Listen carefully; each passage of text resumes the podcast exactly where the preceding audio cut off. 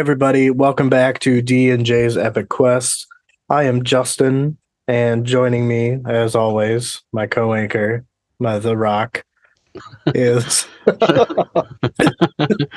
Thanks for all. Uh, is synonyms the right word? I don't even know. I'm so bad at that stuff. I'm just trying to like Uh, not make it the same fucking intro the whole time. Add some like I don't know Flair? Oh yeah, flair. Thank you. I'll take it. Flair. you need 37 pieces of flair, or you're getting fired. right. Yes. This is Derek Cronus. I'm sticking with that for now. I like it. I thought I mulled over. Um, you know, we we get some introduce some characters that I wouldn't say we're familiar with, but we know of. Um, putting in my name as uh, Jocelyn, but that doesn't sound right. You could be Lady Genvi. I could, except I'm not a Jen. I know. I just put a J in front of Envy. That's all. Yeah, I know, I know. So I'm sure something will come up. I just happened to get lucky that. Uh, oh God, do I want to say this? There was a D there right away early. You said it anyway, and I, I caught it. It's the little things, right? Yeah, uh, yeah. There you go. Little There's some comedic value. there for it. But yeah. cool. Well, uh, I guess how you been? It's been a week. Um, good and I guess not great at the same time. Um, this last weekend, I got to kind of kick off my hockey season, which was fun. Played in a tournament. It's my third year playing in it. My dad plays in it too. We've never been on the same team. Um, there's some other other uh, players that have family members, and like we're not the only ones who have never been on the same team. They just seem to split up family members onto different teams. But this was the first year that we didn't play each other. Um, but there's six teams.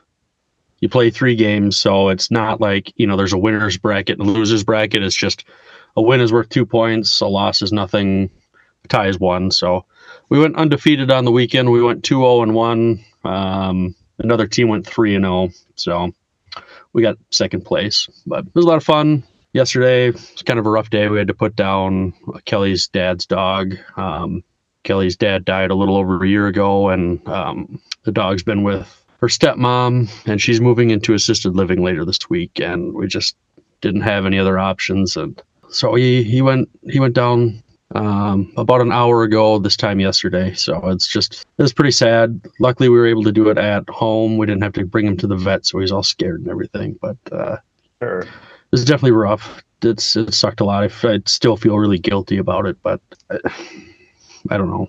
It I sucks. mean, That's all I can say. Yeah, it always does suck. We're you know we're in a similar boat with actually two of our animals. We have a dog that's 14 years old and clearly has cancer in the mouth, and uh, but you know she's still eating and she's still drinking. So we're just she was such a sweetheart when I got to meet her, though. yeah, It's hard. To, it's hard to make that call, though.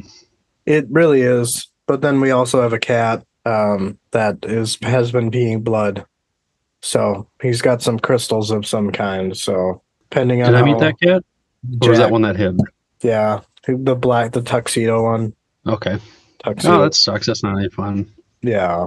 So I feel for you. So tonight, everybody's looking at this. The dog's name was Kuro, which is uh, apparently black in Japanese, as far as I know. And I'm drinking a black lager, so this one's for you, Kuro. Cheers. Sorry you had to go through that, dude. There's, like I said, it's a bummer, but there's a, a lot of good coming out of the situation too. So it's hard to look past that. Um, I'm not an overly religious person by any means, but I kind of choose to believe that. He's with Kelly's dad now, so Right. They're playing ball with each other, yep. playing catch. How about you? Uh, how is your week gone? Um, it, you know, it's been a little rougher.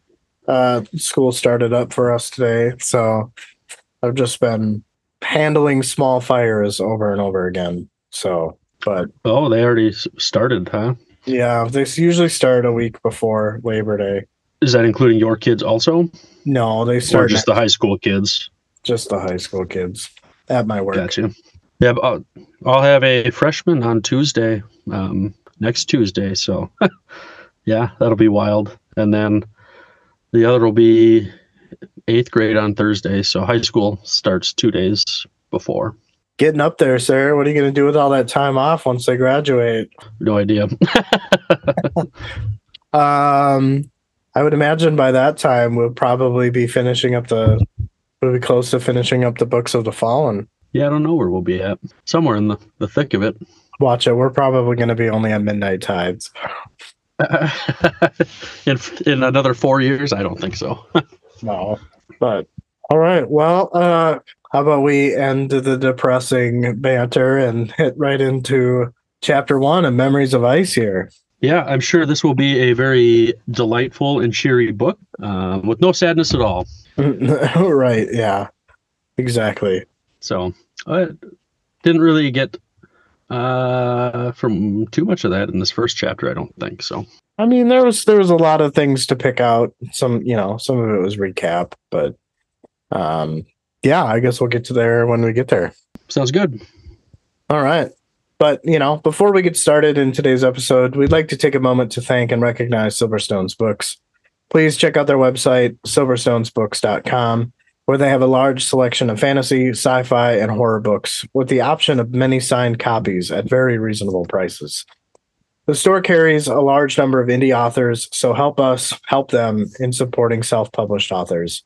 Also, they've been gracious enough to give us a promo code for 10% off your next order. That code is DJ Quest. So check out their site and pick up a book and save a little cash while supporting some indie authors. Yeah, um, and also last night, I think I think it was last night. Um, they started a like end of summer sale on science fiction books. Um, that was so science fiction books, I believe, are twenty five percent off. I don't imagine that coupon would stack with ours.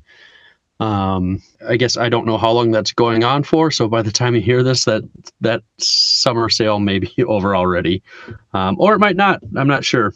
Um, but just throwing that out there. Sure, absolutely. And oh shit, Justin, we suck.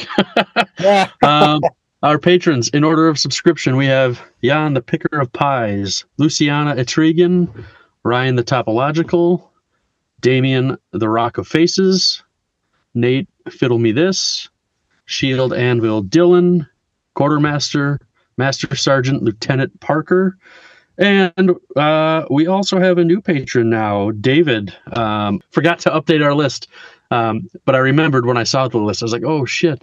So, David, welcome aboard. Thanks for joining us here. Um, excited to have you and, and hope you're enjoying things. Um, also, our one of our other patrons, Nate, um, he has started his own podcast um, with one of his friends. It's called the Podcast of the Fallen. Um, you can find them probably anywhere you find us as well. So check them out. I've not listened to their most current episode yet, but they're covering things at a little quicker pace than we are. Um, I I don't know if he has a Twitter set up yet. Um, so I don't know where you can find him as far as socials go, but uh, all the usual places you can find him as far as his content. That's awesome. That is absolutely superb. Yeah, it's exciting and uh, it was it's fun. They're uh, they're just about done with Gardens of the Moon already. Um, I think for the most part they're kind of covering like a sub book each episode is how it seems to be. Gotcha. Um, so kind of like a 10 very big books, right? Didn't they do each sub book at first? um, I don't remember. I guess I've only I listened to their Dead House Gate stuff right after we finished, and I don't remember if that's how it was set up or not. Gotcha. Gotcha. Well, Nate, um, or fiddle me this. Congratulations. I hope uh, the podcast is going well, and uh, hopefully we can collaborate sometime. Definitely. Um, since I was too lazy to type out the epigraph for this subbook, would you like me to read it, or do you have your book handy and do you want to read it? Yeah, I've got my book handy. I'd be happy to read it. Sure, sure. And then I'll take the other one and then just roll right into the first section here. Yeah. Five mages, an adjunct, countless imperial demons, and the debacle that was Darujhistan all served to publicly justify the outlawry proclaimed by the Empress on Dujek One Arm and his battered legions. That this freed One Arm and his host to launch a new campaign, this time as an independent military force, to fashion his own unholy alliances, which were destined to result in a continuation of the dreadful sorcery and Philalde on Genabackis, is one, might argue, incidental. Granted, the countless victims of that devastating time might, should Hood grant them the privilege, voice an entirely different opinion. Perhaps the most poetic detail of what would come to be called the Pannion Wars was, in fact, a precursor to the entire campaign. The casual, indifferent destruction of a lone stone bridge by the Jaghut tyrant on this ill fated march to Darujhistan. Imperial campaigns, the Pannion War, 1194 to 1195. Volume 4, Genabackis. Imrygyn Tallobant. Nice job, man. Yeah, it made me like, like why would uh, the destruction of a bridge play such an uh, a significant role? But I guess we'll find that out as we go here. Absolutely. All right, our epigraph for the chapter here. Memories are woven tapestries hiding hard walls. Tell me, my friends, what hue your, your favored thread, and I in turn will tell the cast of your soul. Life of dreams, Ilbares the hag. 1164th year of burned sleep, two months after the Darujhistan Fete, fourth year of the Pannion Domin, Tellann year of the second gathering. All right, here we go. The bridge's Gadrobi limestone blocks were scattered and broken in the bank. It looked as though a god had swatted and smashed the bridge in a gesture of contempt. Gruntle thought this was only a half step from the truth. The news made its way back to, Dar- to Darujhistan less than a week after it had been destroyed, shortly after the first caravans had reached it and found it wrecked. Rumors spread of an ancient demon unleashed by the Malazans with, with the intent of destruction of Darujhistan. Gruntle spat in the grass along the wagons. He had his doubts about the stories, even though things had been odd the night of the fete a couple months back. And despite the fact that he was hammered and wouldn't have remembered anyways, there had been enough credible witnesses for the sightings of dragons, demons, and the terrifying descent of Moonspawn to be believed. Though if any conjuring with the power to rip apart an entire countryside had reached the city, and since the city had not been reduced to a pile of rubble, or no worse for the wear of a citywide celebration, clearly nothing had happened. Though the Gadrobi Hills were not particularly restless, it could have been an earthquake. Perhaps Burn had shifted in her eternal slumber. In any case, the truth was now truth before him, or rather did not stand, but lay scattered to Hood's Gate and beyond. The fact remained that whatever games the gods played at, it was dirt poor, hardworking bastards like him that paid the price in the end. The old Ford, 30 paces up the river, was back in use, and it hadn't been used in centuries, and with the unseasonable rains had turned the bank into a muddy mess. Wagon after wagon crowded the crossing while more waited out on the trails, while the temper of the wagon drivers, merchants, and guards had their tempers tested. For two days now they waited to cross. Harllo had waded out to what was left of the bridge to fish. Stani, Stonny, I guess I'm not sure which way you said that. I'll go with Stonny. Menackis had led the group to a wagon selling ale at extortion level prices. They were supposed to go to an inn just out Saltoan, but that was tough shit for the innkeeper. If things continued on as they were, soon there would be a market here. then a town. At which point, some official from Darujhistan would come and decide it was a good time to rebuild the bridge, which would take another decade or so. Or if the town became a concern, they'd just send a tax collector. News from the other side of the river was that the merchant, Manqui, had burst a blood vessel on his head and keeled over dead, which was apparently more typical for merchants. However, his merchant, Master Keruli, seemed to be different, and it even threatened his general disgust with merchants. Though Keruli had enough oddities about him that Gruntle even wondered if he was a merchant. None of that really mattered though, because coin was coin, and Keruli paid better than most. Hell, he could be Prince Arard for all he really cared. A man shouted at him, breaking him from his daydreams. Gruntle shouted back, saying he was either the worst merchant in the world or a poor man's servant. The man replied that he was a manservant, and his name was Emancipor and that his masters were not poor, but they had been on the road for a very long time. Gruntle said he believed him as he didn't recognize his accent, which was a feat in itself, and wanted to know what he wanted. Reese said his masters wanted to talk to him, and they were not camped far away. Gruntle said he would need to check with his master. Reese said that was fine, and to relay the message that they were not trying to steal him away from his current employer. Keruli told him to go, and as he was curious about the man's two masters, and to keep his eyes and ears open. Keruli told Gruntle on his way back to grab Stonny, as she's had too much to drink and was becoming argumentative. Gruntle said it might be best if he gets her now then, before she stabs someone. Keruli said to send Harllo then. Gruntle said that would he would probably just join in. Keruli said he spoke highly of both of them. What gives?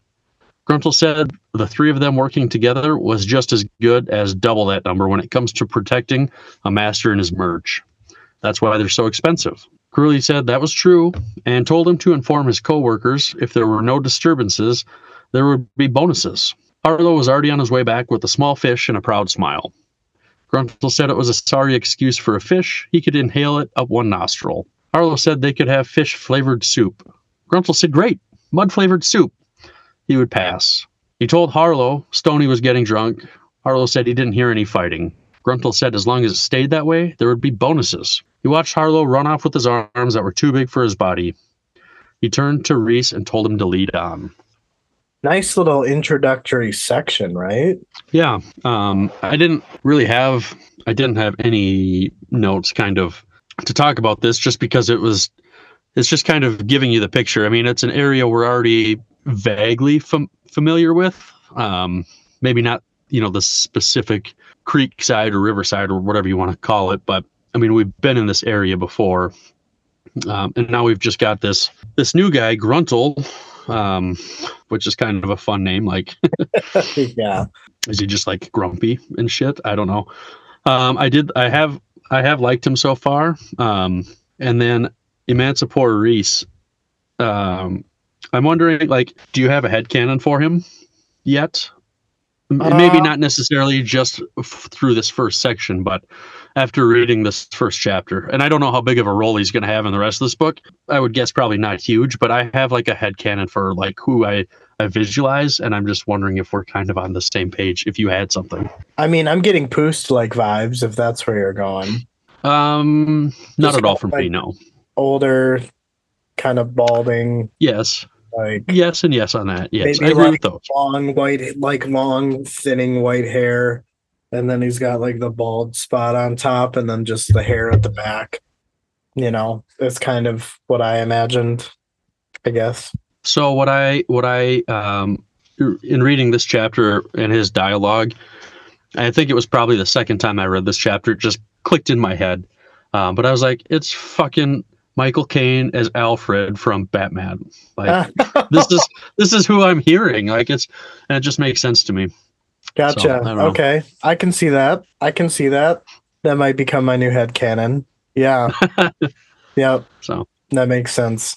Um, one of the things that I picked out was, you know, when Gruntle was kind of, I don't know if is just inner monologue or just, you know, he wasn't really saying anything. He wasn't really thinking anything.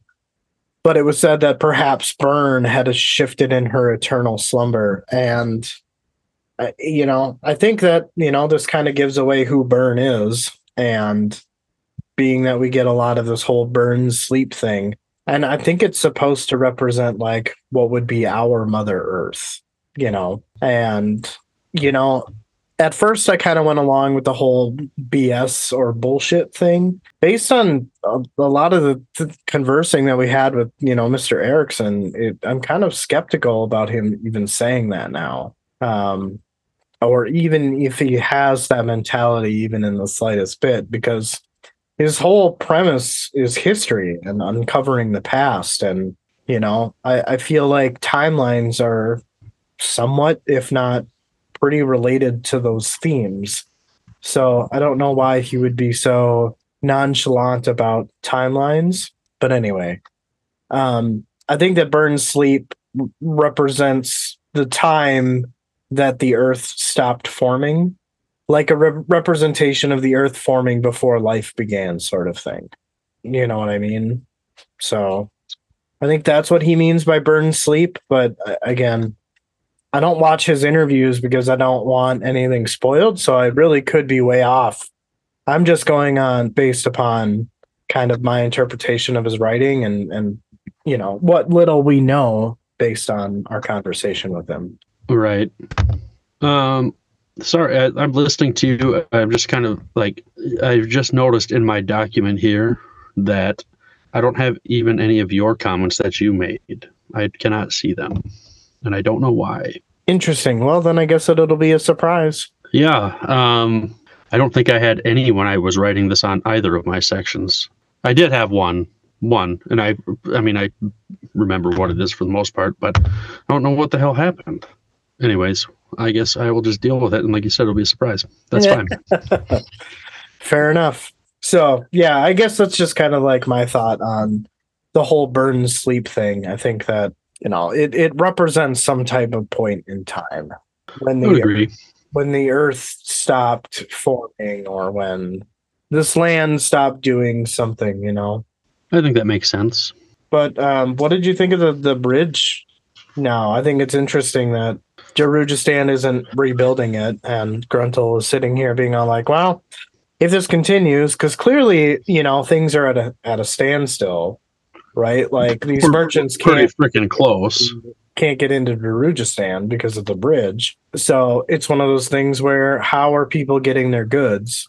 Are they coming out and just like swimming across to buy what they need to buy? Or, you know, and he even mentions it himself that like if it keeps up, then we're gonna end up with our own damn town here. Yeah, I, I wonder how it's gonna affect things later on. Um, I guess when I was reading this, I it was more from the, I guess, the bigger struggle was the merchants leaving Darujhistan to go out into the rest of the world. Um, not necessarily so much as them coming in, though. I mean, that will play a role also, I'm sure. But yeah, it sounds like this the crossing is a mess. Um, they've had a lot of rain, and so the it's a, a muddy hill to try and climb up out of with the, your wagon. And uh, so I don't know if they're just waiting for it to dry out a little bit and the water to go down, but yeah, Yeah. it doesn't sound like fun. No, not at all. Um yeah. I guess that works both. I didn't even think of the other way. Like people can't get out either. So there we go. Or they got to go like a really long way around or something. Yeah. I guess do you remember or do you recall in Gardens of the Moon uh Raest smashing this bridge? I feel like I vaguely do. I feel like I like I remember. I guess I don't remember even who it was specifically, but some of the characters like arriving at the bridge and crossing it. Um, so I'm assuming it's that bridge. Um, I feel like I remember Raest destroying it, Yeah. but maybe it's just because I'm being told he did. You know, I'm not sure. Yeah. Oh, it's okay. I'm a little disappointed. I didn't get a chance to read guard reread Gardens of the Moon before delving into Memories of Ice. So I'm always like, did that happen? I'm just gonna assume it did, you know. And then if I reread it, I'll be like, oh, okay, that wasn't in there. Cool, good to know. That would have been. Uh, I mean, I guess I, I'm sure you could have done it, but I feel like that would have been a pretty big undertaking to reread Gardens. Well, yeah. I mean, I don't know if I just went through like a hundred pages a night or something, which is pretty dense for that book, but Yeah. I'd be done in like a week. But also, when I was reading Wheel of Time, it would take me about maybe nine days to a week to two weeks to read a book. So I don't. Yeah, I. I don't know. It's. I mean, I'm. I don't know if I could read hundred pages like in a night. Um, I feel like that would be tough for me. yeah, That's just me, though. fair enough. Well, what uh I guess yeah, I didn't have much for this section either. But you know, it just it felt really kind of like establishing establishing any you know things and setting up characters and the beginning of a book. Yep. Yeah, I feel like Harllo's like Donkey Kong. You know, like he's just got these arms that are too big for his like smaller body. Like random. Sorry. No, I'm no, done. that's fine. I, you know, I think Gruntle's comment about the fish that he caught was pretty funny, and um, there's a lot, there's a lot of, of really subtle humor in here that's that's made me giggle quite a bit in this chapter. So when we get there, we'll we'll have to talk about that. Yeah, and even in just this first section where he's like, yeah, I could suck that thing up my nose. And I'm like, oh, mud flavored soup. Not eating it. Right? Yeah, exactly. But hey, um, I'm cool moving on if you are. Absolutely. All right. The carriage was massive, a house on wheels. Four oxen grazed about in a corral 10 paces downwind from the camp. Privacy obviously mattered to the manservant's masters. A mangy cat watched as Reese and Gruntle approached. Gruntle asks Reese if that was his cat. Emancipor Reese said that it was. Gruntle replied that any wax witch or alchemist could treat the mange on that cat. The manservant seemed uncomfortable and said that he'd be sure to look into it. Reese nodded towards the hills and announced to Gruntle that Master Bauchelain was headed their direction. Gruntle turned and studied the man. Bauchelain spoke in a soft voice and greeted Gruntle by saying that even though they are aware of his employer's prying, and while they don't typically reward the spying, in this case he'll make an exception, and Gruntle shall accompany him. Bauchelain tells his manservant that his cat is suffering palpitations and that he should comfort the cat. Gruntle rested his hands on the pommel of his sword, eyes thinning as he looked at Bauchelain. Bauchelain is heard saying, Well, Captain. Gruntle made no move, though. Bauchelain assures Gruntle that his employer is eager that he comply with the request. However, if the captain was too chicken shit, he could ask his employer to hold his hand for the duration of the adventure. Gruntle asked if Bauchelain ever fished.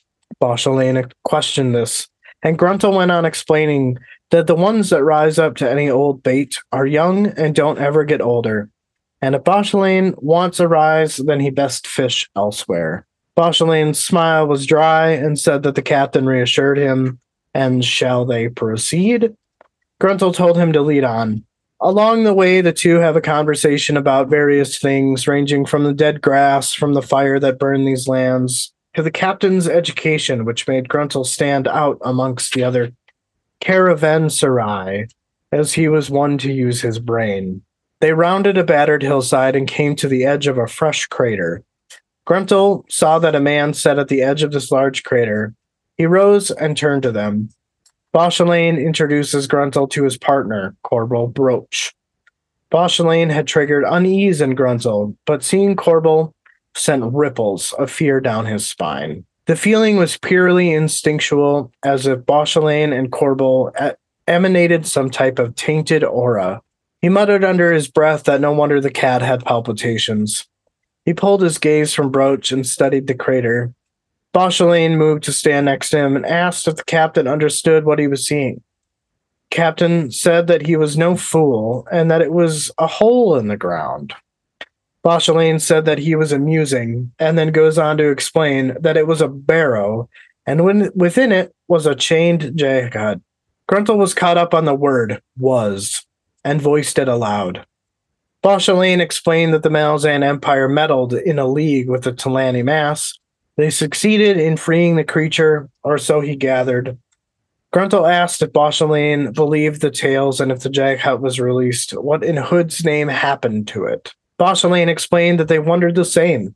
They are strangers to this continent, and until recently, they have never heard of the Malazan Empire or the city of Darujhistan. During their brief stay there, they heard stories of the events that had just passed, dragons, demons, and assassins. The Azath house named the Finnest, which cannot be entered but seems to be occupied already. He explains to Gruntle that they paid it a visit. Moreover, they heard tales of the floating city that was Moonspawn that had floated over Jerusalem. Gruntle explains that he saw it with his own eyes not a day's past. Bauchelain sighed and guessed that they had just missed it. He states that he gathers that a Tiste Andii Lord rules Moonspawn. Gruntle simply replied that he didn't like gossip. After a hardened stare from Bauchelain, Gruntle asks if the hole was all they wanted to show him. Bauchelain raised an eyebrow and said showing him the barrel was not precisely the reason for bringing him here, and they wanted to go down into the barrow. Gruntle blesses them with Oponn's luck and then turns away. Bauchelain says that his employer would urge him to accompany them. They converse a few more lines to each other before Gruntle swung around again to head back towards the trail. Gruntle stopped and said that if they wanted to see Moonspawn, then now was their chance. Both Bauchelain and Korbal walked in his direction and now stood on each side of him. The two talk about Moonspawn and its potential direction, to which Bauchelain equates this to Moonspawn's tilt. Gruntle explained that this actually happened because of the mages at the Battle of Pale. Korbal now spoke and asked his partner if he thinks the Lord has sensed them. Bauchelain frowned and said that this should be a conversation left for when they were in private. Korbal said very well and then asked if his partner wanted to kill this captain. Gruntle stepped back and at the ready with his sword half drawn. Bauchelain assures the captain that his partner has simple notions. Grumple, Gruntle didn't believe it and made a comment to that extent. Scowling, he walked away back towards the trail. Under his breath, he whispered to his employer that he thinks his bonus was well earned today. Moments later, he moved beyond sight of the crater and saw that Bauchelain and Korbal had their backs turned to him. He watched as they entered the hole. Sighing, Gruntle swung around again and made his way back towards camp. As he reached the road, he looked towards, or he gazed towards Moonspawn, and under his breath spoke to the Lord of Moonspawn, hoping that he did indeed sense Bauchelain and Korbal Broach's presence. Walking down the road, he saw Reese petting the cat. Inside the captain's head, considering the cat didn't have mage at all. Well, who the fuck are these two guys? You don't know? Um, I was thinking about this as you were talking, reading this section, because where the hell are they from if they haven't even heard of the Malazan Empire? Because they seem to be pretty big. Or, I mean, I know we know there's a handful of continents on this planet, so maybe it's just even bigger than we realize. And then I'm like, I wonder if there's fucking like time travel. I mean, in Because- the prologue, they they brought down a foreign god, so maybe. Yeah, I'm just like, this is gonna be so stupid. It's gonna be super far like left field. This is this is well beyond your left field, Justin. but I'm I'm I'm sitting here thinking about it. Like, what if it's Cotillion and Ammanas like when they were younger or something? I don't fucking know. I mean, this is two months after the Fete, so I don't think that it would be Ammanas or Cotillion. But if it was a younger version of themselves from some other period of time, I, I don't know. Like I said, it was way the fuck out there. But because one of the guys, one of the guys is described as like tall and skinny-ish, and the other one's described as like, I mean, he at least said he had a round face. I guess that doesn't mean he's fat. I guess by any means. Um, I was like, oh, that would be pretty crazy, and I'd like, oh, that just sounds stupid. Um, yeah, I don't know who the hell these guys are but they're interesting. So their names aren't ringing any type of bells, even though you've bought books about them. Well, I know we, there's the, the the novellas are like stories about them, which I assume would take place before where we're at now is what I would assume. Their adventures, eh, and I guess maybe some of them take place after too, but I don't So know. what what I understood was that Blood Follows um, is should technically chronologically be read before Memories of Ice. So that will probably give us some backstory, I would imagine, when we get to that next. But I guess to answer your question, yes, I did recognize their names from these other books. I didn't know that's what you're going for. Gotcha. Um, I yes, thought that I- I you do. these guys were like completely like new to you, and I'm like, wait a minute, dude. no, no, no. But uh, I mean, it doesn't really tell me who they are, though. Like, well, no. I always get the feeling that they're like like traveling alchemists or something like that. Even though that's probably not right, but that's like the feeling I get, you know. They're like they're collecting and investigating like oddities is kind of the the the head canon I have around them. you think they're like fucking circus ringmasters or something? Like they've just got like, yeah, the the they're gonna get Harllo and he's gonna be their strong man or something with his ape arms. They're looking for their woman with a mustache, bearded lady. I don't, I don't know. I mean, it very well could be. Yeah. Um, I don't know if I would go. I think that's still a little on the left side of the field. They're I'm just having fun with it, man. Just, just leaning hard into it. yeah, you know, go nuts, man. Right. Yeah, But yeah, I, I don't know. I thought it was cool that they, you know, got introduced, and I'm like, okay. I knew that they were introduced in this book. I just didn't know when. Um, so it was kind of cool that the first chapter introduces them. So I would only imagine that they get caught up in whatever's going on here. So yeah. they must have some like magical abilities if they're, you know, asking if they got. Excuse me, if you know, if he's wondering if Anomander Rake sensed them for Moonspawn.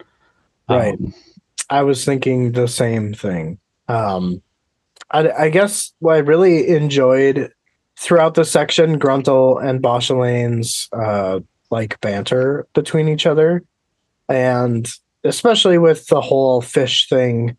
And Gruntle explains that you know that any old bait are young enough, don't ever get older, and um, he definitely didn't take any of Bauchelain's tricks or manipulation here.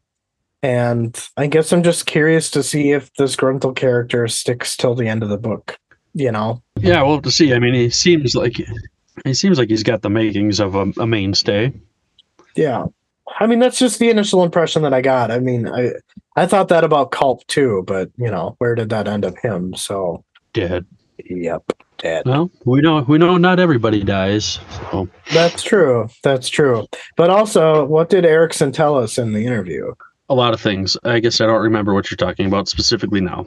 I think that he said that uh, he ended up killing off a lot of people. Yeah. Oh, yeah. I remember. Yes, I didn't kill everybody. Right. Yep. Exactly. So That's reassuring. I guess we'll just have to see how that goes. But also kind of going on to the whole, you know, they must be emanating some something, some type of magical energy because Gruntle was, you know, kind of uneased by Bauchelain here. But even more so when he finally meets Korbal Broach. And I wonder I wonder why Gruntle is getting a bad feeling from them. Because me as I'm reading this as a reader, I'm not getting that sense or it's just potentially it's because you know things haven't been revealed yet about these two characters but um i don't know how did you feel did you get the sense of unease as you were reading this chapter or these sections Uh, I did not. un- I did not understand his feelings towards them. gotcha he just seems like very anxious and nervous about about them so he's picking up on something which that i can agree to i just don't see i, I don't i guess i can't empathize with his unease about them because i'm not Not getting yet. that vibe from him Maybe it's just. Uh, I mean, I, since he knows they're from not around there, maybe that makes him uneasy. He doesn't know how to predict how they might react. I guess I don't know. Yeah, I'm sure that that there's definitely something more. I, I do find I like how he described it as some type of tainted aura. So I don't know if they have the best intentions or not. I'm just picking picking out what I can. Yeah. Well, you do a good job of it. Yeah, I, I try. Um, the other thing that I thought was really funny in this in this section was the captain. I could just imagine him getting approached to this hole, and he's just like, when Bauchelain is asking uh, if he understood what he was seeing, and the captain's just like, "Yeah, I'm not a fool. It's a fucking hole in the ground," you know. That was a good line for sure. Yeah. and also when they were talking about how um, the two travelers, I guess you could call them, uh, visited the Azath house, which we knew was named the Finnest. I don't know if that was named in Gardens of the Moon, but if it wasn't, this is the part where we get a name to it. Yeah, I don't remember if it was specifically named or not either. I don't think so. But um, they were able to tell because it could not be entered, but it seems to be occupied already. And like Rallick Nom and Vorcan, yeah. So It'll uh, be interesting. I wonder if we'll get any of that here. yeah, it would nice to it would be nice to see Rallick come back in some way, shape, or form. I'm not exactly sure when or how. I mean, I can't even I don't even have a left field prediction for that. You know, I feel like they're probably traveling based on what we know about the Azath houses, right? Like I know that it's it's pretty young, this Finnest house, so I would imagine that things are under construction, so to speak. So maybe they don't really have anywhere to go in there, but maybe they're its guardian. I don't know. we'll have to Rafo read and find out. Definitely, definitely we'll have to Rafo. But yeah, I mean, outside of those things, I mean, it was a very straightforward section. Um, lots of good interaction between Gruntle and Bauchelain. I like Gruntle's sarcasm. Bauchelain seems to be, I I wouldn't say condescending, but he seems to be like direct in a way that maybe is is oversimplified, if that makes sense. He's kind of like he's kind of cold. I felt like uh, cold and direct. I think direct was a good way to put it. You know, like he's not here to fuck around. He's just gonna tell you what he's gonna tell you. Yeah. But I mean, I, I guess my big question with this whole section is why why the hell does Gruntle why do they need Gruntle to accompany them? I I mean, the only thing that makes sense to me so far is that they like that he thinks for himself. So he's uh, maybe it's because he's not a yes man. Maybe. Um, he's familiar with the area. You know, like they might see something and not recognize it as a danger. I guess, and he's gonna be like, "Hold on, you dumbass! Don't step on that landmine." yeah. something, you know. Um, yeah. That's the only thing I can think of. Or maybe maybe it's just one of those things where, you know, uh, they wanted a local's opinion on things because they're from out of town and they wanted somebody who isn't necessarily just a grunt, but like you said, thinks for themselves and and kind of can make educated opinions on things that they encounter or experience. Who really knows? I mean, I don't know if that's the answer is probably obvious and I'm just missing it, but it just it kind of seemed like, hey, you're gonna come with us. Okay. Hey, there's a hole. Well, I'm not fucking going in there. Peace. You know? Yeah. Well, I mean, we're only one chapter in, so we can't be too hard on ourselves yet. No, not at all. Not at all. But outside of that, I didn't have anything big to talk about with that particular that particular section. I thought it flowed really well. I enjoyed every every sentence or every word of it. It was it was cool to get introduced to these characters, kind of some basic interactions. But yeah, Right. Um, well, I guess I'll take my last section here before your actual behemoth of one.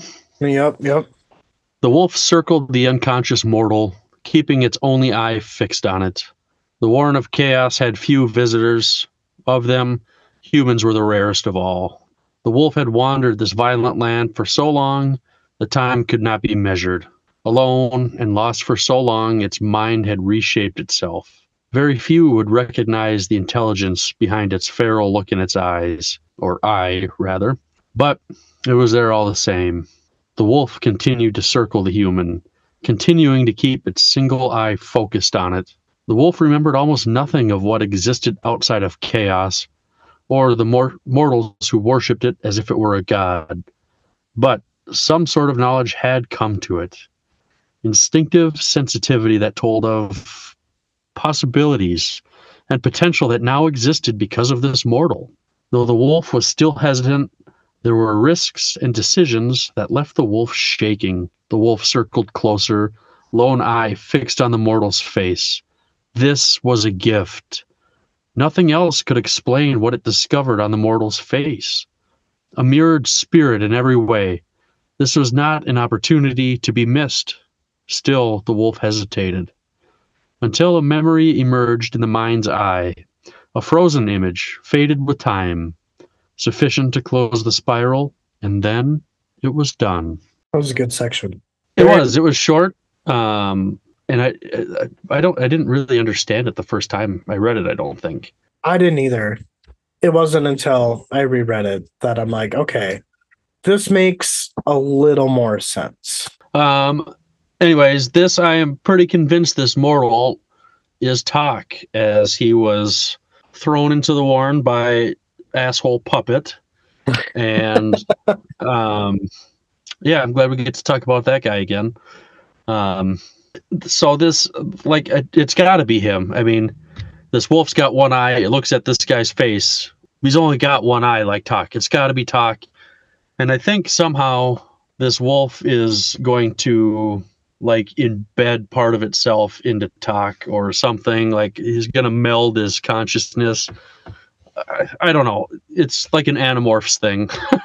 But like a I- I reverse shapeshifter, like a reverse uh, soul taken. something yeah yeah um i don't really know how they're going to work together or if it's something that'll be revealed later on but like i don't i don't know who else it could be because i mean the amount of time that Toc is in this war and i guess is kind of unknown to us and and i, and know that kind of comes up in your last section here um all this other stuff happened you know in deadhouse gates and from when he was when we left him in Gardens of the Moon. But I get the sense that time kind of like, you know, it says it's immeasurable in here. I mean, the wolf been in here for so long, it's immeasurable. Uh, it, time doesn't really matter.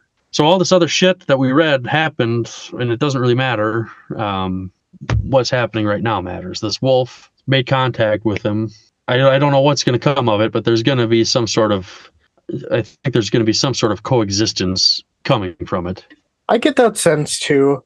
And from what I understand, uh, you know, about the timeline, whether that was intended or not, but I would imagine that at this point in time, two months after the Fete, that Kalam, Crocus, Apsalar, and Moby haven't even reached seven cities yet. Because it took them about a year, from what I recall, to travel from Genabackis to seven cities. Right. So like the time, yeah, it doesn't really, it doesn't really matter. No, not at all. Um, but I would imagine, just from Toc's perspective, from what I re- what I recall uh, of the events in Gardens of the Moon, is that Toc was thrown into this warren by asshole puppet. So I would imagine it has to have been like at least at least six to eight weeks that he's been in this warren of chaos. Because I feel like that happened right before Raest was released. But we don't really know when this is like picking up. So this could be like happening congruently with everything else that happened. You know, it doesn't necessarily have to be after. What makes you think it's happening congruently? I don't what there's not anything telling us otherwise. I mean, there's a few things.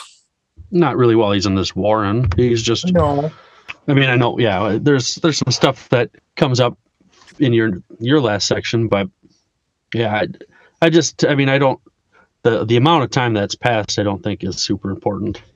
gotcha. No, I mean it's That's all.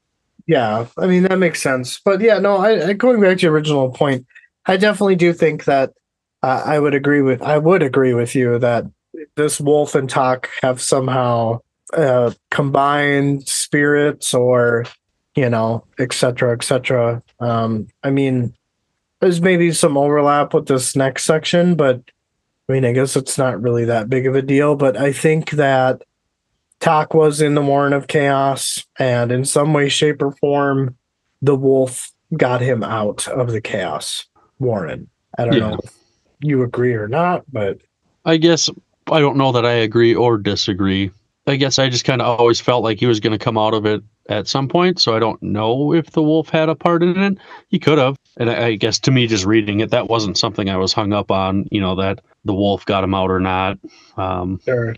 I just I but I, think the wolf and Toc are supposed to help each other in some way. And if the wolf wouldn't have let him out of the Chaos Warren, then vision that he had in his mind, eye, a memory, you know, a frozen image, faded with time. So To Yeah. me, you know, to me, uh, that that passage there, the frozen image faded with time. Uh, I thought that was relating to like all like the Jaghut ice disappearing, Very well could be. meld, melding, whatever terminology you want to use. But Yeah. I think that at the end of the day, you and I can agree that uh, there's some type of connection here. What physically or the details of this connection are still kind of eluding us, but I think at the bare bones, there's some type of connection there. hundred percent, hundred percent. Cool. Well, it was a really cool passage. Like I said, uh, really mysterious, um, but you know, cool nonetheless. Yeah, for sure. It was it was pretty cool. And then you get boned with this massive thing here. Yep, yep. Um, so let me go ahead and uh, we'll get started on the last section here. I feel like this episode is going by really quick. I don't know how I feel about that. Um, but I know what you mean. yeah, his single functioning eye opened to see a pale blue sky.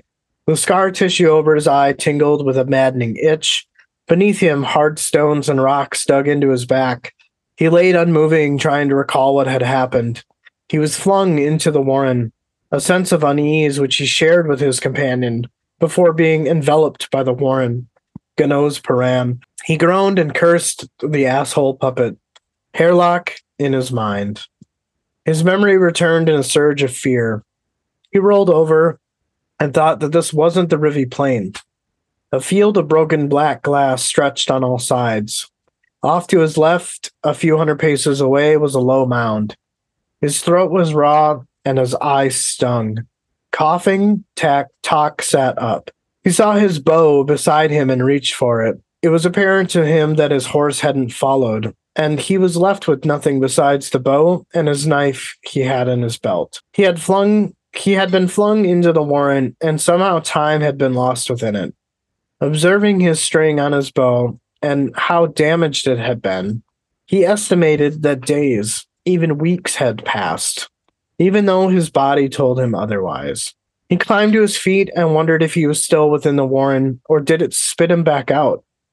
He began walking towards the lone mound that broke the monotony of its surroundings.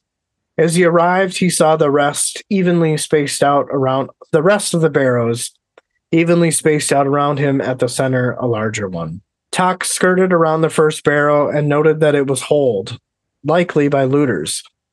He paused for a moment to observe the depth of the hole. He decided that he didn't like it, and as the mounds themselves must have been a huge dome underneath. He paused to consider the unfortunate events that got him here. The deathly rain of moonspawn to mark some kind of beginning, fire and pain, the death of an eye, the kiss that left a savagely disfigured scar, a ride north on the plain to retrieve Adjunct Lorn, a skirmish with Barghast. Back in Pale, Lorn revived his old role as Claw Courier. Inside his mind, he tells himself to be honest. It wasn't really a courier, it was more like a spy. There had been trouble in Pale, Tattersail, and then Captain Paran. A flight and pursuit. He muttered to himself that this was just a fucking mess. Hairlock's ambush had swatted him into a warren. Inside his mind, he thought to himself that he lingered there, or so he thought. He snaps himself from this thought and starts to tell himself to think like a soldier again in this unwelcome land he was in. He resumed his trek to the center barrel. He coughed as he scrambled up the side. Once he was on top and had a good vantage point, he observed his surroundings and was able to distinguish a ruined tower to his left. The sky beyond glowed a sickly red. He gazed at the welt, and his eye started to itch. He thought to himself that this was sorcery, and he was beginning to hate it. He began to notice details of the barrow he stood on. The, ca- the crater, he realized, was not the work of looters. Whatever had made it pushed up from the tomb, and violently. A moment of nervousness shook him before he told himself to shake it off.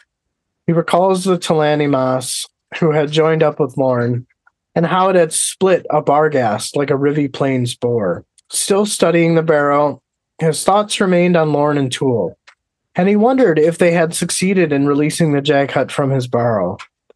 He shivered at a thought about what was potentially released from the tomb, how desperate the mind would be at freedom. He would have guessed that the creature released from the barrow would likely be around. Thanks.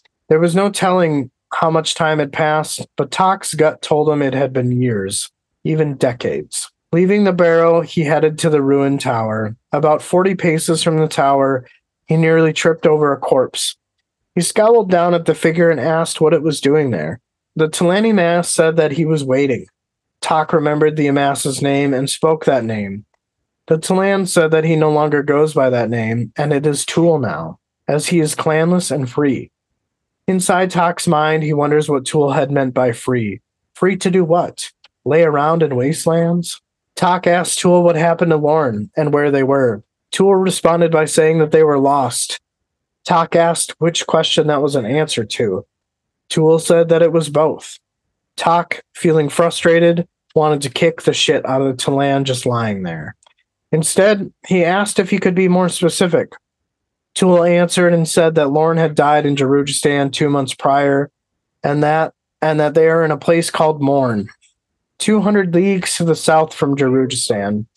Toc found himself not wanting to talk with creatures that have lived over hundreds of thousands of years. He had to remind himself that as much as he wanted to be sarcastic, he had to be serious. He then decided to ask Tool if they were successful in releasing the Jaghut tyrant. Tool said briefly, the Imperial effort to conquer Darujhistan had failed. Toc crossed his arms and said that Tool was has had been waiting, but waiting for what? Tool replied that she has been away a long time, but now she returns. Toc then asked who has been away a long time. Tool replied that she has taken occupa- occupation of the tower. Toc, getting tempted to kick the corpse again, asked if Tool could at least stand while talking to him. Tool arose, arose with an array of creaking bones. Toc gets lost in thoughts about the T'lan and how the Emperor loved them. They didn't need to be fed. They could move and go anywhere and do literally anything. Toc, after his thoughts, told Tool that he needed water and food. They both stared at each other for a while. He removed his helmet and asked if they could wait in the tower because the heat was baking his brain. Toc then begins to think of why he's asking Tool, as if the T'lan could help. Tool answers him and tells him where he can find food. Not so much water, though. He goes on to explain that there are plenty of raw materials to repair his bow and to make arrows. Toc tells Tool that he has no idea how to make them, and Tool will have to show him how to. Tool explains that he certainly could, as he still remembers how to use his skills. Toc takes a moment to properly introduce himself, as Lorn never really did. Tool then asks if he was employed with the Claw. Toc explains that he was without the assassin training nor the magery.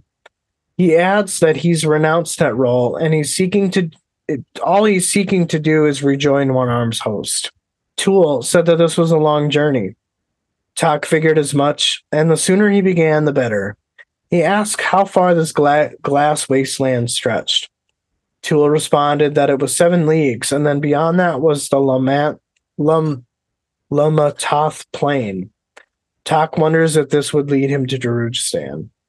He asked if Dujek had besieged the city. Tool simply said no, turned his head and said, She comes. Toc followed Tool's gaze and saw three figures heading their direction from the south. Of the three, only the middle one walked upright. Flanking her on both sides were two dogs. One of them appeared slightly wolfish. Since Tool and Toc stood out in the open, it was unlikely that they had gone unnoticed. The three did not change their pace as they approached. At a dozen paces, the wolfish dog loped to Tool with its tail wagging. Toc asked if the wolfish dog was an old friend, or if it wanted Tool to toss one of the T'lan's bones. Tool did not reply, but just remained silent. Toc wondered to himself if he had offended Tool, and said that he was just joking about the bone comment. Tool said that he was just considering, and explained that the wolfish dog was called an A, an I, and they actually don't like bones, but prefer warm flesh. Toc grunted and said, I see. Tool then responded by saying, It was just me being humorous. Tool rested his hand on the ay's head, and the ay went still. Tool started to answer Toc's questions from earlier about being an old friend. He explains that they adopted these animals into their tribe. It was that or see them starve, as the T'lan were the reason for their starvation. Toc asks why they were responsible, like as in overhunting. He was under the assumption that the T'lan were one with nature, with their spirits and rituals. Tool interrupted Toc and asks if Toc mocked him, or Toc's own ignorance. Tool explained that not even the Lichen are at peace. All is a struggle, all is a war of dominance. Those who van- those who lose vanish. Toc started to say that they were no different when Tool interrupted him again and explained that they are different as they have the choice and the gift of foresight. Though too often we come too late in acknowledging these responsibilities. The woman's voice could be heard saying that Baaljagg wants the Imass's command, awaits the Imass's command. She said that this was sweet and told the other dog, Garath, to greet the T'lan. She met Toc's gaze and smiled and said that Garath, however, would find fun in burying the T'lan Imass. Toc agreed and said that she spoke Daru, but wore the telaba of seven cities. The woman had her own sarcastic comment in response to the statement about Toc himself. Toc, a little bit uncomfortable, introduces himself and Tool, the woman said that this was nice and said that it was hot out here and they should seek shelter in the tower. She told Garath to stop sniffing the undead soldier and told him to awaken the servants. Toc watched as the dog trotted toward the tower.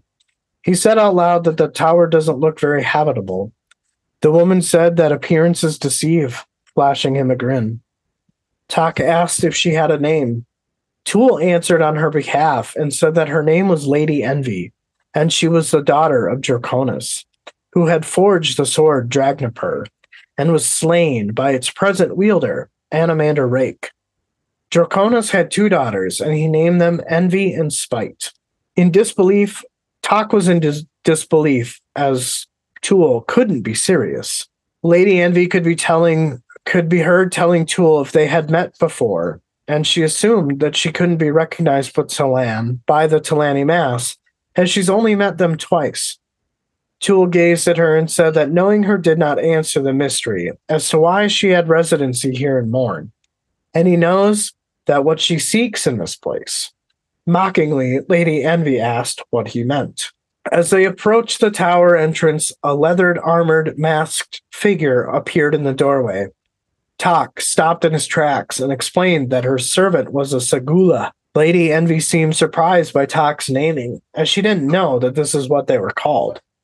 She explains explains briefly how they became her servants, and this one's name was Sanu. She asked Sanu if his brothers had awakened. Sanu nodded, and Envy told Toc that she found that they protested little and did not speak a lot. Toc asked Envy if Sanu was the only one that spoke with her, Envy recalled that yeah, that that was correct, and asked Toc if this was had any significance. Toc explained that the Seguleh hierarchy and it was likely the other two only spoke to non-Seguleh. Toc said that he had never met one, but had heard plenty of stories. Envy asked Sanu to lead them in, but the Seguleh's eyes were staring at Tool. With hackle rising, the ay gave the two figures some space. Toc whispered that he thought Sanu was challenging Tool. Envy asked why he would do that. Toc explained that hierarchy is everything, and if it's in doubt, they don't waste any time. Lady Envy told Sanu to behave and gestured him into the room beyond. The Seguleh stepped back, but then hesitated before turning and leading the others into the tower. They walked until they reached a room with a round table and a varying array of foods on it. The dog Garath sat nearby. Senu, Senu's two companions stood around the table in silence. One of them stiffened upon seeing Tool and took one step forward. Lady Envy squashed this in a heartbeat and said that there will be no more challenging. Satisfied, she turned to Toc and told him to help himself to quench his hunger and his thirst. Toc found himself staring at one of the Seguleh, Lady Envy said that this wasn't wise if a fixed stare represented a challenge. Toc was surprised and said that he had never heard of. Toc never finished his sentence and proceeded towards the table and reached for a jug. Movement exploded behind him as a body skidded across the floor and struck the wall. Toc spun to see Tool with sword in hand facing the remaining two Seguleh. Sanu lay unconscious 10 paces away. Lady Envy told the other two Seguleh that since her commands were ignored, she had no choice but to let the T'lan Imass defend himself. She turned to Tool and asked if Sanu was dead. Tool explain that he used the flat of his blade and he had no desire to slay her servants. Toc took the moment to ask Lady Envy if she'd like him to pour her a drink. She said that this would be a nice gesture, and it's up to them to show some civility. Tool addressed her and asked what she had uncovered about the rent. She explained that it had been bridged by a mortal soul. She said that the focus of her studies was not on that particular piece, but rather that the warren was, or what the warren was made of, as it's like any other. And it seems rather mechanical. Tool asked if she had examined K'Chain Che'Malle, Che'Malle tombs. She said that she had, but only briefly, as they are all empty and probably have been for decades. Tool said, only for decades. Envy goes on to explain that the matron experiences difficulty freeing herself from the constraint, then spends some time recovering from her ordeal before releasing her children. She said that the matron had spent time in a buried city to the northwest, but left things incomplete as the results were not what she wanted, then left the area completely. Envy paused and then continued on to say that she suspects that the matron was the original soul sealing the rent.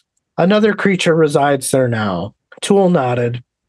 Toc, while eating and drinking, had tried to pay attention to the conversation, but was left with a headache at trying to understand it all. Toc said that he needed to head north and asked Lady Envy if she could supply him with things for his journey. He would be forever in her debt. She told Toc to be careful of what he offered. She asked if the names that Tool had spoken about on their walk to the tower meant anything to the to him. Toc shrugged and said that he could guess that Anomander killing her father would hold some bad blood. But Rake was an enemy of the Empire, so therefore they shared in their enemies. Lady Envy said that while there was a need to be allies, what he had said was incorrect.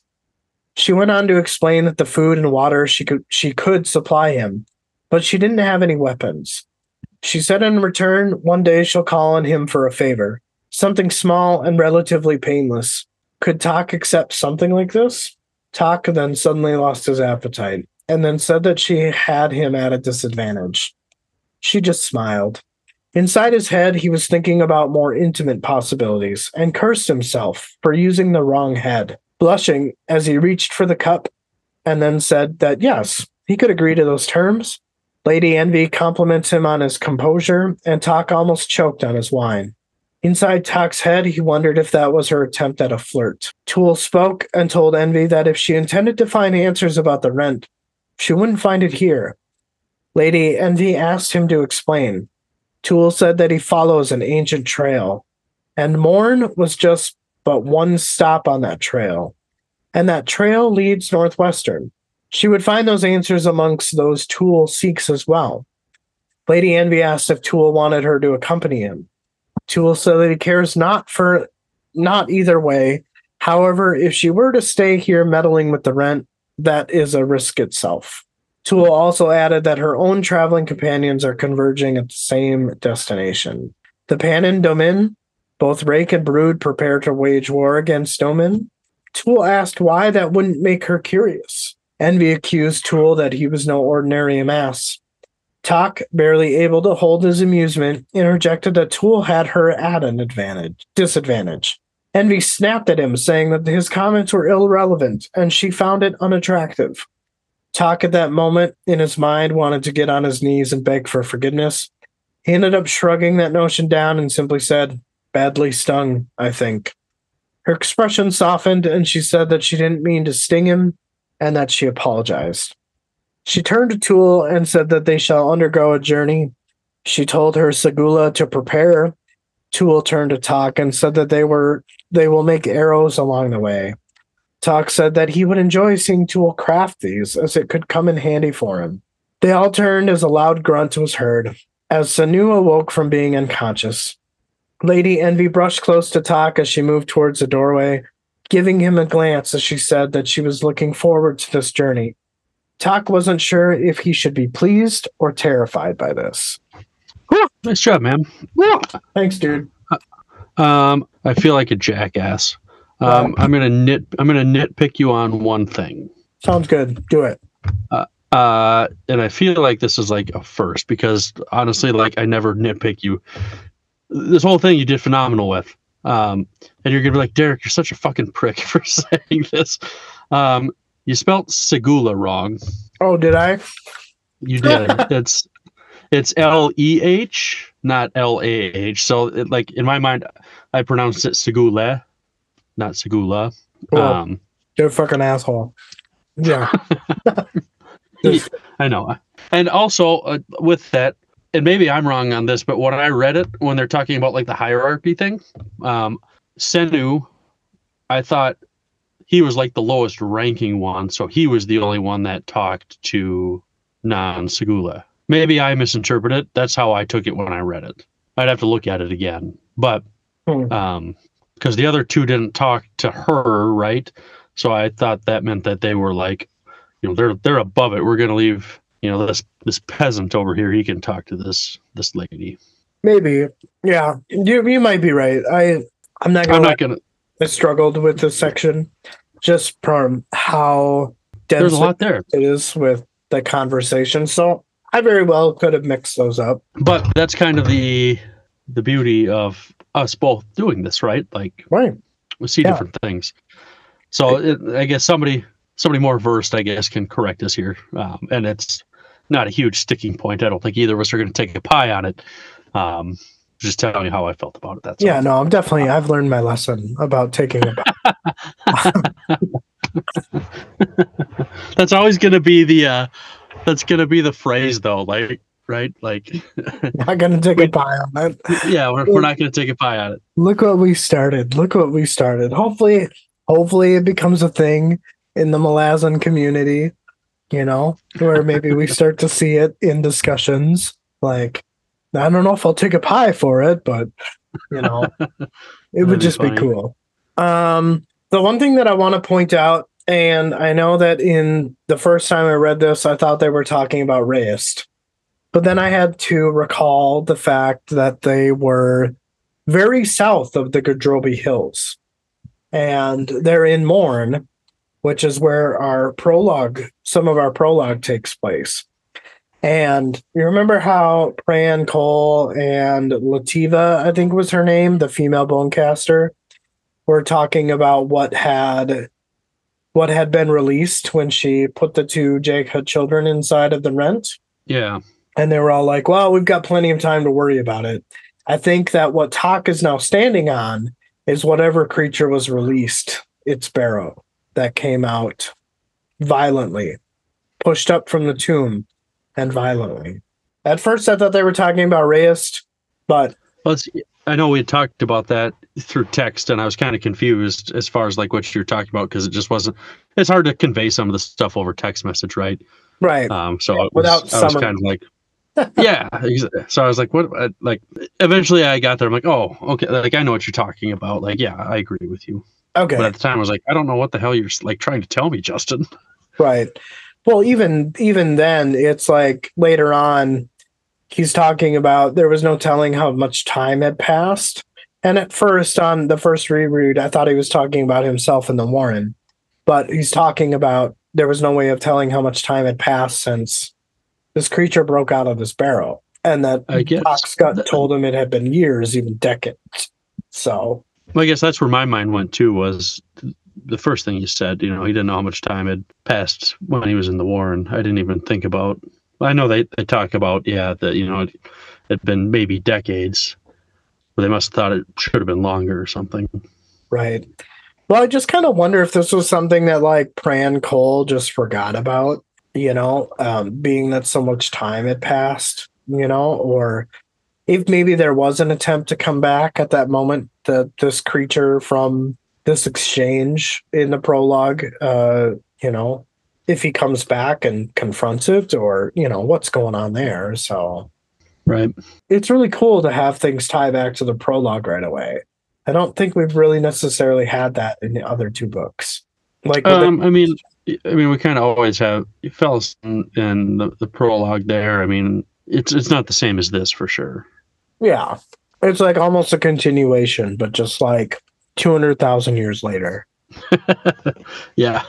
Um, the other thing that I thought was really cool, and just something I never really thought of about the T'lan Imass before, even though it's just like, you know, hitting me right in the face, is when Toc kind of gets lost in thought about the T'lan um, during the section, kind of when Tool Tool rises or he's having his conversation with Tool. Uh, how much the Emperor loved them. And the fact that like they didn't need to be fed they could move and go anywhere and do anything. Like from like a military perspective that's fucking genius. Like those are like the perfect soldiers. You don't have to feed them you don't have to you know give them water. And it was just it's funny. I mean like again it's so obvious right? Like anyone's gonna be like justin you fucking dumbass.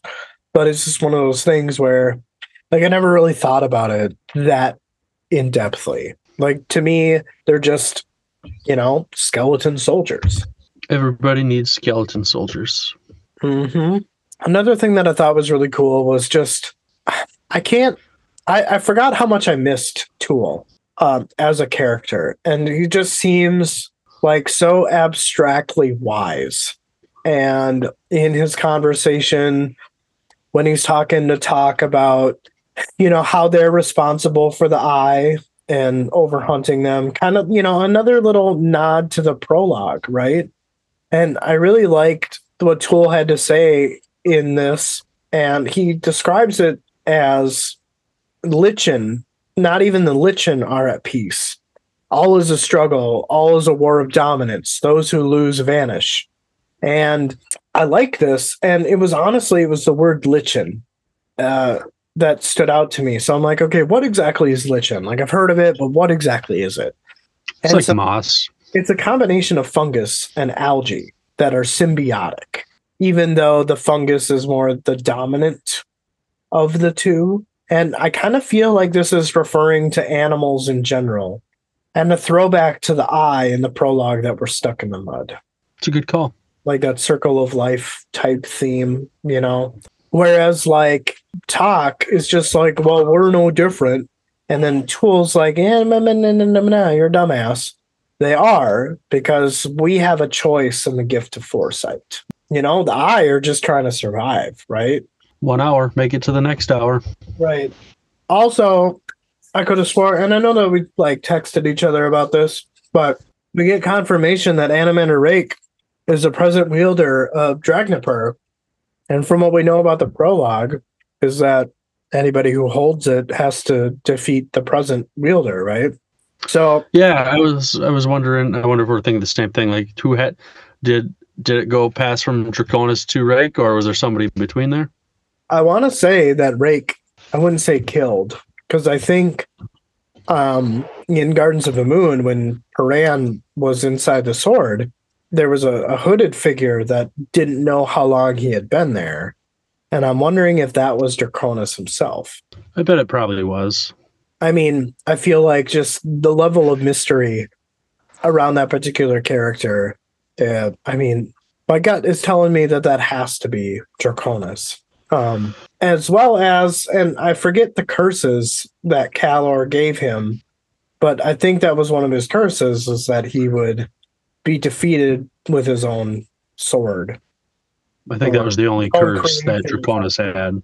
Yeah. So um, I feel like those two things are kind of making sense to me. Uh, and I just, it's really cool how we're, you know, we're only at chapter one of Memories of Ice, and there's already so many nods to Gardens of the Moon. And I know that this is, again, supposed to be those same characters, that timeline. But, you know, after taking a break from Gardens of the Moon with reading Deadhouse Gates with a whole new set of characters, it's really nice to kind of be thrown these like little bones and, and little tidbits of things, but yet still still kind of making intriguing uh, theories and connections and stuff like that. Right. Another thing that I thought was really funny, and this is kind of towards the end of the chapter or end of the section, is the whole comment about uh uh, if uh, when Lady Envy asks Toc if if she could do him a favor for supplying him with stuff, and he's he's thinking with his dick. Uh, if she could ask him if he could agree to a favor, like he's just like, yeah, let's have sex, you know. Um, so I just thought that that was really funny. I thought that was a good a good moment of humor to kind of break up the monotony of of this conversation. I think, you know, and, and then they circle back around to it where she says, "Oh, it'll be something small and relatively painless." I feel like that's foreshadowing Toc's death. Think so? You think Toc is gonna die? way. Maybe. Hmm. I feel like dying is relatively painless. I mean, done cor- correctly or, you know, in a non brutalized way. Yeah, sure, fair enough. Um, so this whole, I, I think that it's it's interesting that Lady Envy is occupying this tower because she's like studying the rent, right? And she says that it's unfamiliar or you know unknown or um, unlike any other Warren. And then she says that it almost seems mechanical. Did that remind you of anybody? No Well, Icarium is the maker of what? time, not not time machines, but things that measure time. or like mechanical things, right? Hmm. Devices pertaining to time. So I don't know. I mean, I know I said it in the prologue, but you know, I have a feeling that this potentially may have to do with something with the Carium story. Hmm.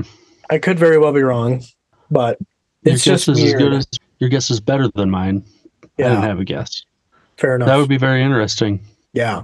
But also like even even with Lady Envy's uh, conversation around the matron, you know, and you know, something to do with uh, a buried city to the northwest of Morn and she was just satisfied with the progress there so she just left and abandoned.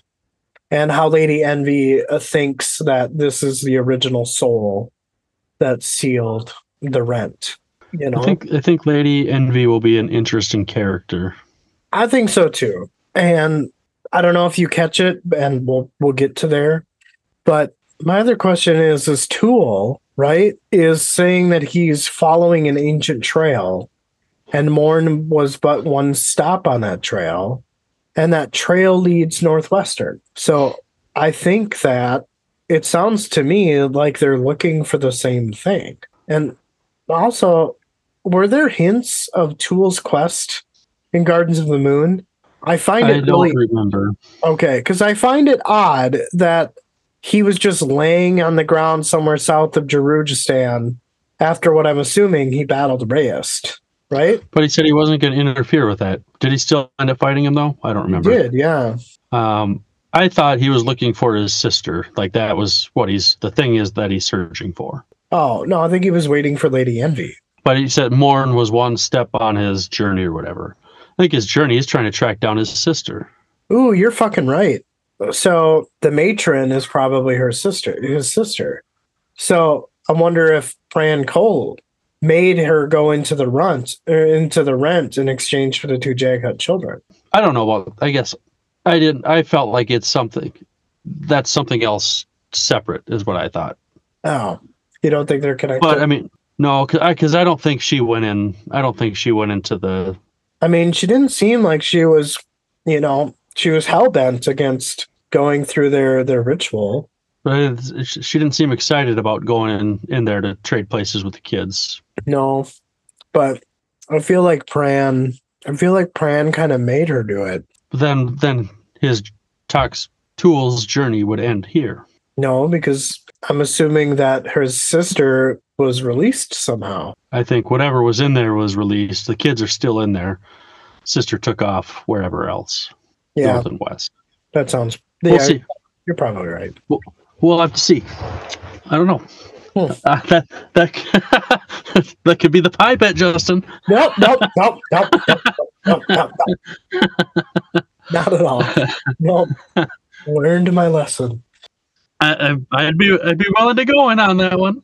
Uh, nope, I'm good. I'm gonna say no. I will All right. decline.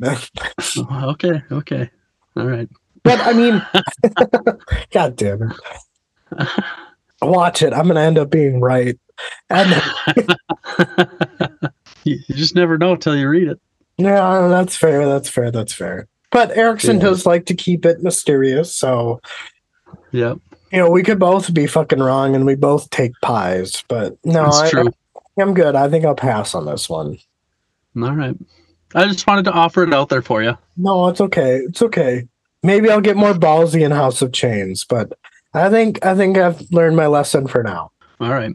Um, but I mean, so do you? So you're you're saying that you don't think that they're looking for the same thing I mean, I guess they could be.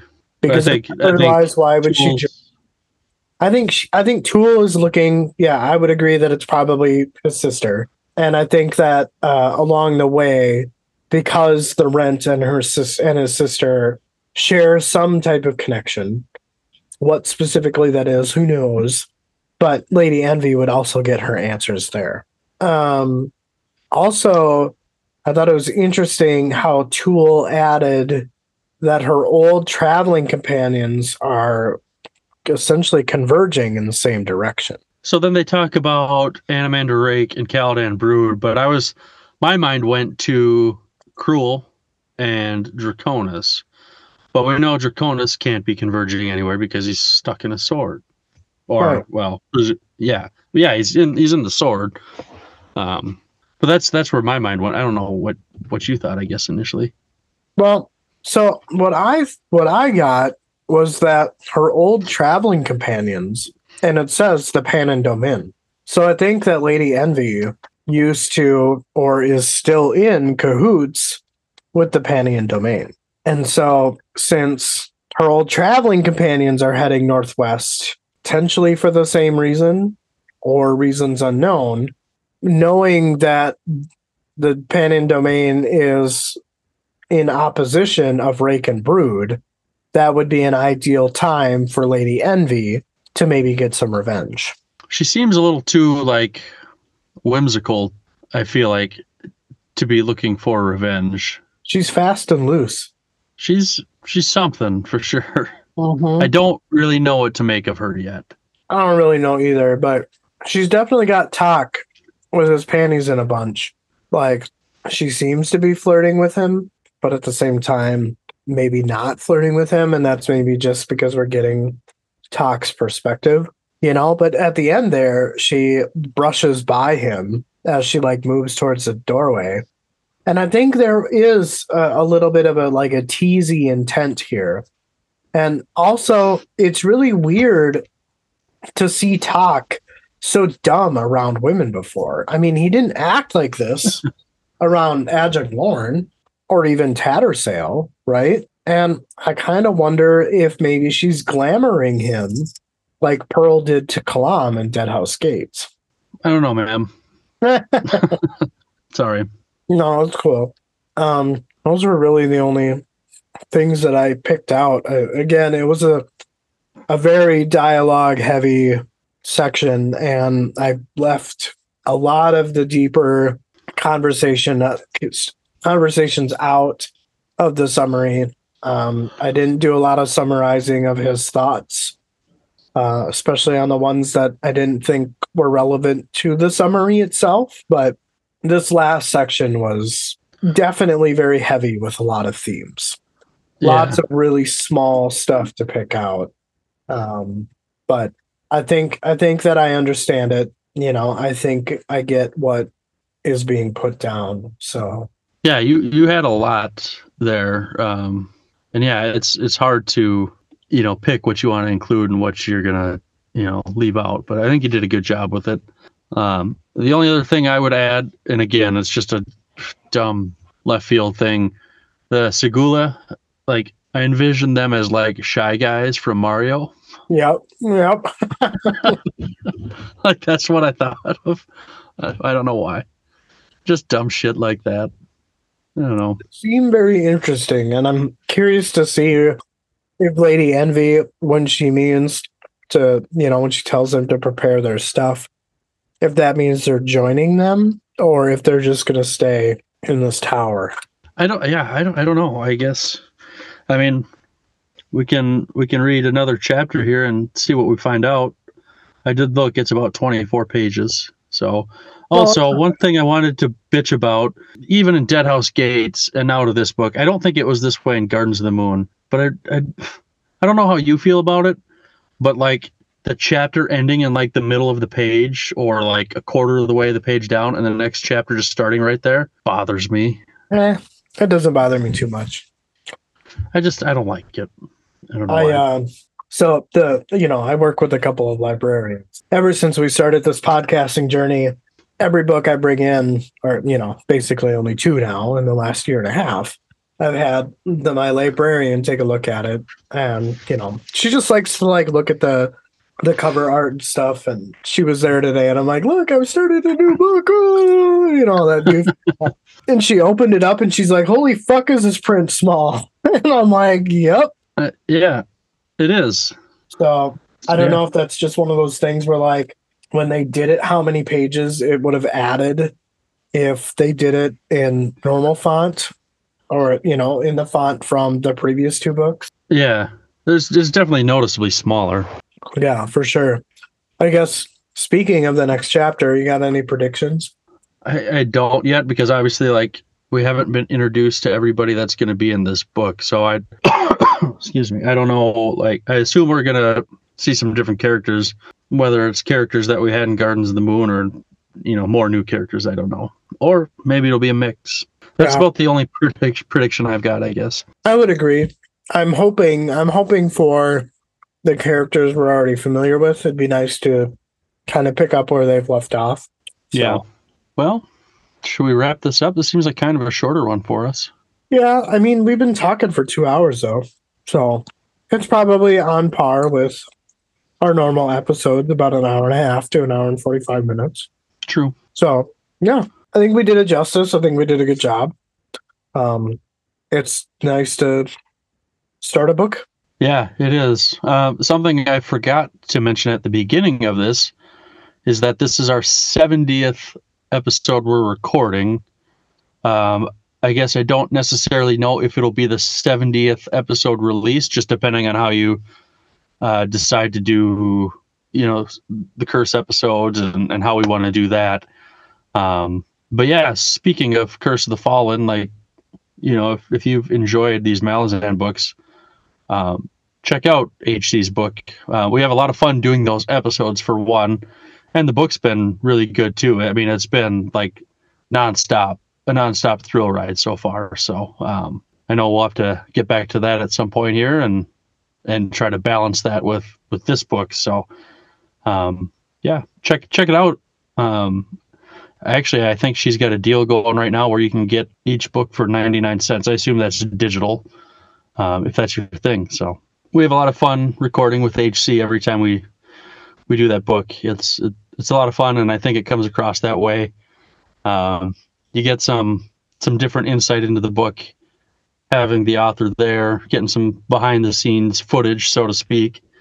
Um, and she's just a nice person all around to take the time to do this with us. So uh, we definitely want to support her in her writing endeavors. So if you haven't, check out her book. I know some some of our listeners and followers have, and, and I think the reception has been good.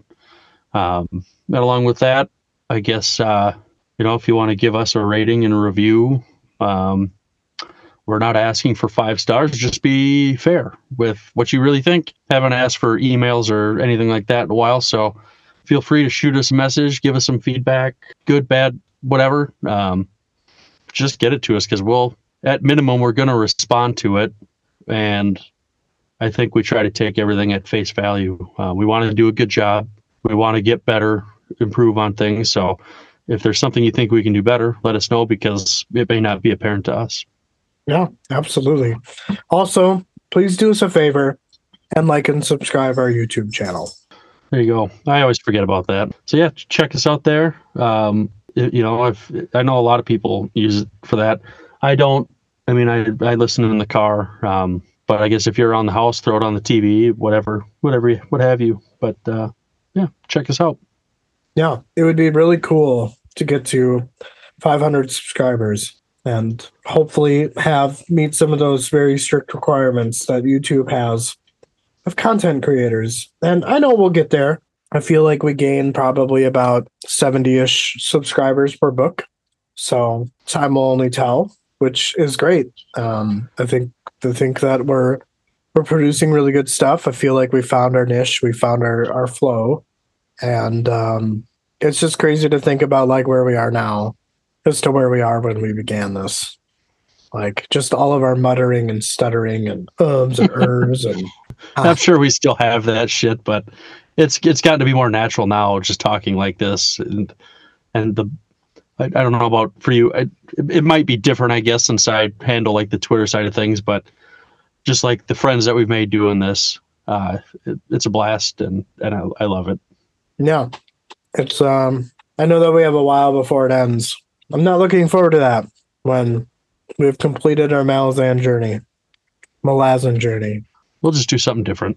Yeah, get into the books that are, are on our um, TBR shelf. Yeah, I might have to get to some of them before then, but uh, we'll find something. Oh, for sure. Yeah. Yeah. Or maybe it's one of those things where we switch it up and I read a book and then we read it together. And I mean, I don't know. I, I, don't, I guess now that I'm thinking about it, I don't know how fun that would be. I, I it is. I I think you must feel the same way. It is. It is fun going through this journey together, both of us not knowing. Uh, and I know, like Nate, he's read the series multiple times, and he's doing it with his buddy that hasn't read it. Um, and they, if you haven't listened to him, they have a great time doing it. Uh, this just works for us, so that that's that's the only difference. It, it works for us, and it's nothing against anybody else doing things their way because it works for them. So Yeah, absolutely. Yeah. I think, I think the content is fresh, especially because 90% of the shit we're wrong on and take pies for. Um, but yeah. well, I think I might try to read this chapter tonight. I don't know about you. Oh, I'm sure I'll get it in because I'm anxious, and then that way I can take it to work and read it again, and then and then read it again. oh, yeah. Well, right, sir, man. as Have a good rest of your Tuesday night. When what? It's Tuesday. I don't even know. it's Wednesday. It's Tuesday. Yeah, you're right. Yeah. it is Tuesday. So, Yeah. but yeah, dude, we'll do. You as well. All right. We'll talk to you later. All right, later, man. See ya. Bye. Bye.